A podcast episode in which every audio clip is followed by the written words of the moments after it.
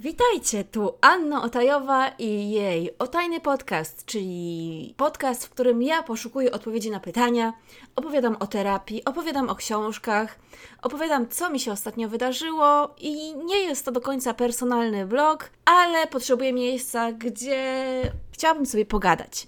Jest tu ze mną mój kot, więc jeżeli nagle zacznie miauczeć, trudno. Dzisiejszy podcast ma roboczy tytuł Taniec z ciurmakami lub też z ciumciakami. Podobno we Wrocławiu mówi się na ciurmaków ciumciaki, co mnie bardzo zniesmacza, ponieważ mój poprzedni kod nazywał się ciumciak, bo wszystko ciumał.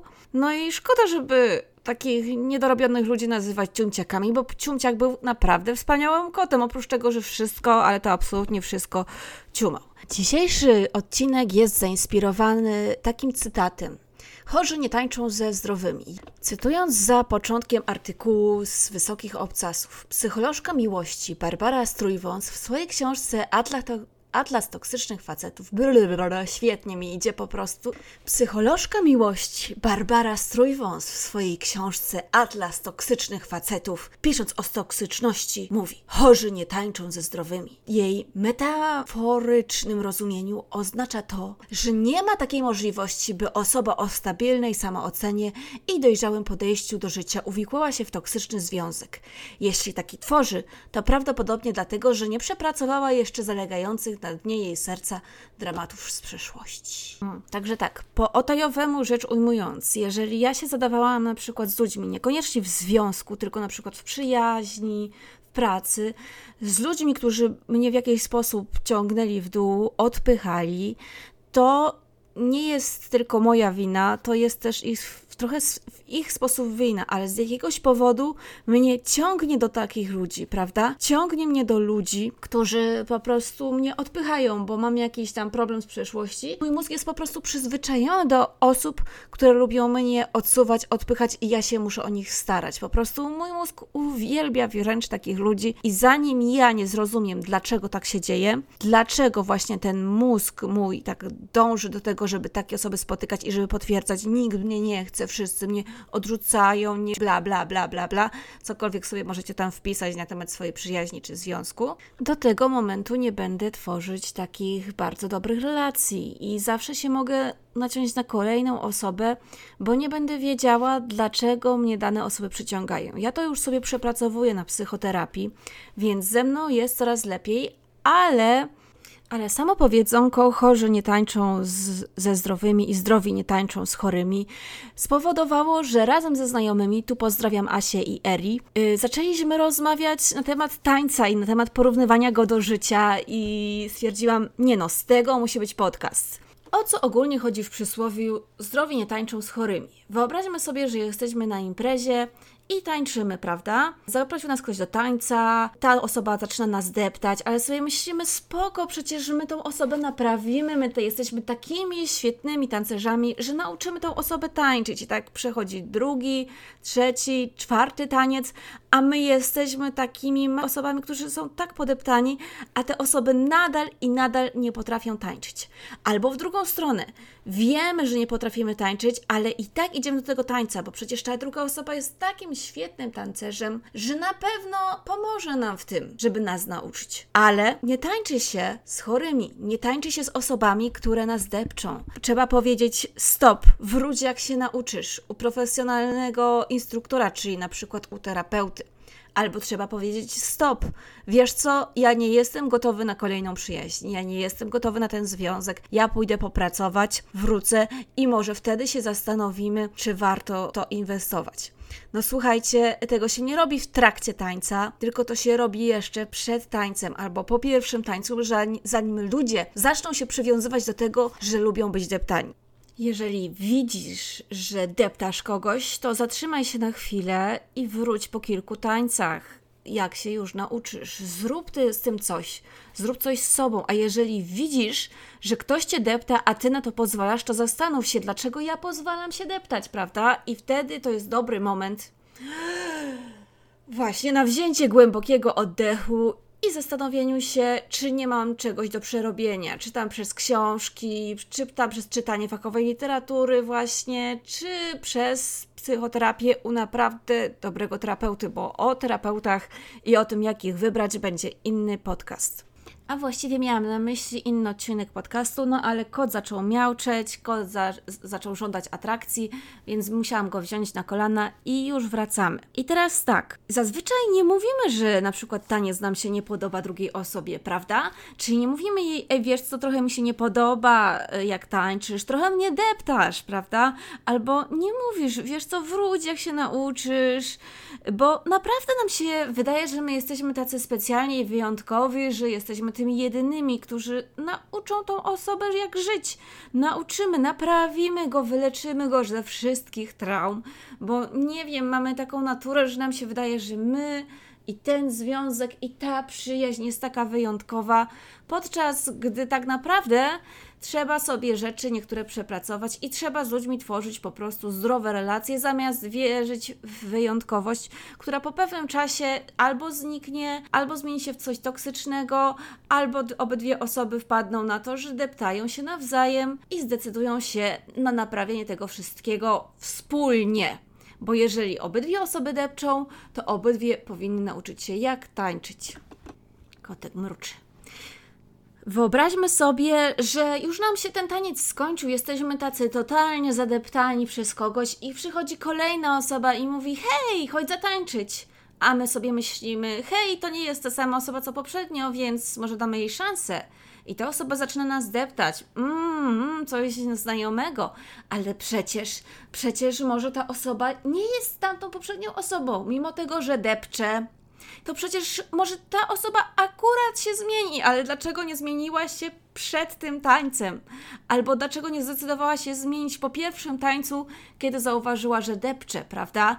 Czyli tutaj powinny nam się w życiu, w tańcu, gdziekolwiek załączyć czerwone lampki, a kot po mnie łazi i chyba nie pozwoli mi do końca przeprowadzić podcastu. Ciekawa jestem, czy słyszycie go, jak tutaj sobie jęczy.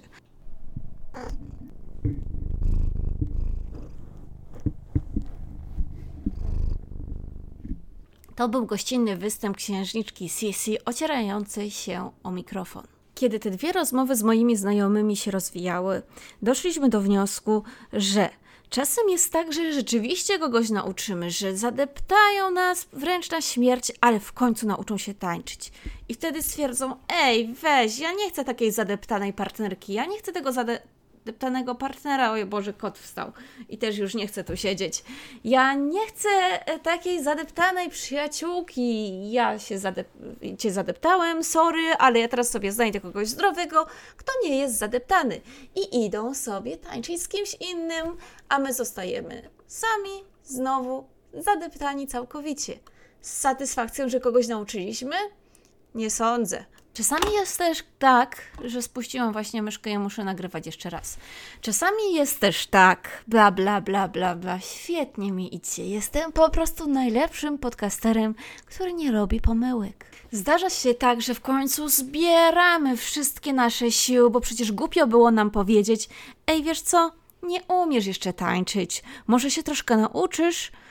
Bo boimy się, że ktoś się obrazi, bo pewnie się obrazi, jak mu powiemy, ej, sorry, ale tańczyć nie umiesz. Ale przecież, no, my tak nie powiemy, bo jesteśmy tacy empatyczni i zrozumiemy, jak go będzie to bolało, więc dajemy y, się robić, jakby to powiedziała Okuniewska, którą ostatnio słuchałam i bardzo pozdrawiam.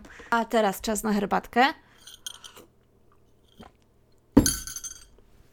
No, w każdym razie lepiej powiedzieć, ej, wiesz, nie umiesz i lepiej, żeby się obraziła ta osoba, bo jeżeli się obrazi, to tym bardziej nie powinieneś z nią tańczyć. Amen. Ale to nie koniec podcastu. Bo jest jeszcze jedna taka opcja, że na przykład obydwoje umiecie tańczyć, tylko że każdy z Was ma inny styl tańca i wtedy są dwie opcje. Albo stwierdzacie, wiesz co, mamy dwa różne style tańca i możemy się podeptać, więc może lepiej razem nie tańczyć, czyli razem wtedy nie tańczycie, albo idziecie na jakiś kompromis, bo skoro obydwoje wiecie mniej więcej jak się tańczy, to warto się może dogadać, prawda? Yy, Właśnie i ta cała historia o tym tańcu przypomniała mi taką scenę, kiedy miałam około 9 lat. Powiedziałam jednemu chłopcu, że nie chcę z nim tańczyć tak, na takim jakimś jednym kółku tanecznym, bo z moim poprzednim partnerem lepiej mi się tańczyło. Ten był jakiś powolny, nie mogliśmy się zgrać. No i powiedziałam mu, że jest ślamazarą. No nieładnie, nieładnie, ale zostałam nazwana wtedy samolubem przed całą grupą przez nauczycielkę, chociaż zazwyczaj byłam super grzeszną uczennicą i to był jeden z, jedyny raz w tym okresie klas 03, kiedy ja miałam jakiś taki dzień na nie, że nie będę z tą osobą tańczyć. I tak mam wrażenie, że to jest takie, trochę można to odczytać jak, jako takie oczekiwanie społeczeństwa, że będziesz tańczyć z kimś, z kimś, kto ci nawet nie pasuje, bo przecież na tej imprezie każdy tańczy, prawda? Bo co ludzie powiedzą? Bo tak wypada. Są też takie typy, które pierwsze kilka tańców zatańczą idealnie, a potem zmęczą się pozorami i zaczną deptać. Także trzeba też czasem uważać na tych, którzy potrafią tańczyć, bo może oni potrafią tańczyć tylko przez chwilę, a potem gra pozorów znika. Albo jest jeszcze taka opcja, że ktoś się napije, prawda? I wtedy nie pamiętają już, jak się kompletnie tańczy.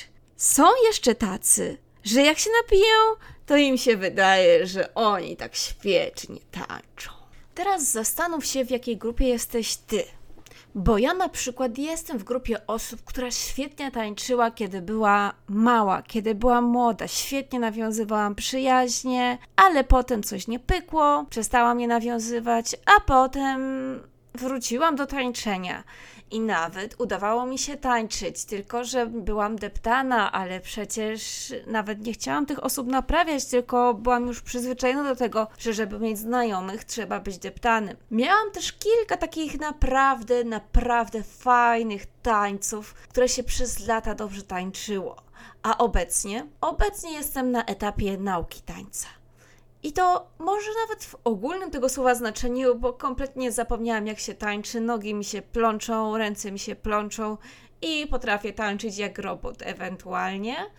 Ale też jestem na psychoterapii, słuchajcie. Jestem na tej psychoterapii, żeby zagłębić tak jakby się w swoich problemach, żeby wiedzieć, co mnie triggeruje, żeby wiedzieć, do jakich osób się zbliżam, żeby wiedzieć, jak uważać na te relacje międzyludzkie i żeby je od nowa budować. I słuchajcie, odkąd jestem na psychoterapii, czyli od ponad 6 miesięcy, zaczęłam y, znowu powoli tańczyć, ale wiecie, takie, takie super wolne kawałki, gdzie się stoi z ludźmi na taką bezpieczną odległość, żeby ich nie podeptać, albo żeby oni nie podeptali mnie. I to jest naprawdę super, słuchajcie, bo ja wróciłam do tańca, wróciłam do spotykania się z ludźmi, z którymi dawno się nie spotykałam, albo z którymi na przykład miałam tylko takie kontakty, że spotykałam ich raz na jakiś czas na konwentach, od, od 10 lat, co prawda, ale i tak nie było takiej okazji, żeby gdzieś wyjść, żeby się spotkać, żeby normalnie porozmawiać. A tu nagle, odkąd jestem na psychoterapii i odkąd uczę się od nowa, jak tu się tańczy. Mam coraz więcej i więcej znajomych, także bardzo polecam, zastanówcie się nad tym, czy nie warto czasem nauczyć się tańczyć, ale w takiej naprawdę dużej przynośni i podpowiem Wam, że lepiej to zacząć robić, jak jest się troszeczkę młodszym niż ja, bo ja te kilka lat z życia nie tańczyłam, albo tańczyłam tak, że mnie deptali, a jeszcze ja niechcący kogoś zawsze podeptałam, prawda? I mam wrażenie, że teraz może być tylko, tylko lepiej. Pozdrawiam Was i do usłyszenia.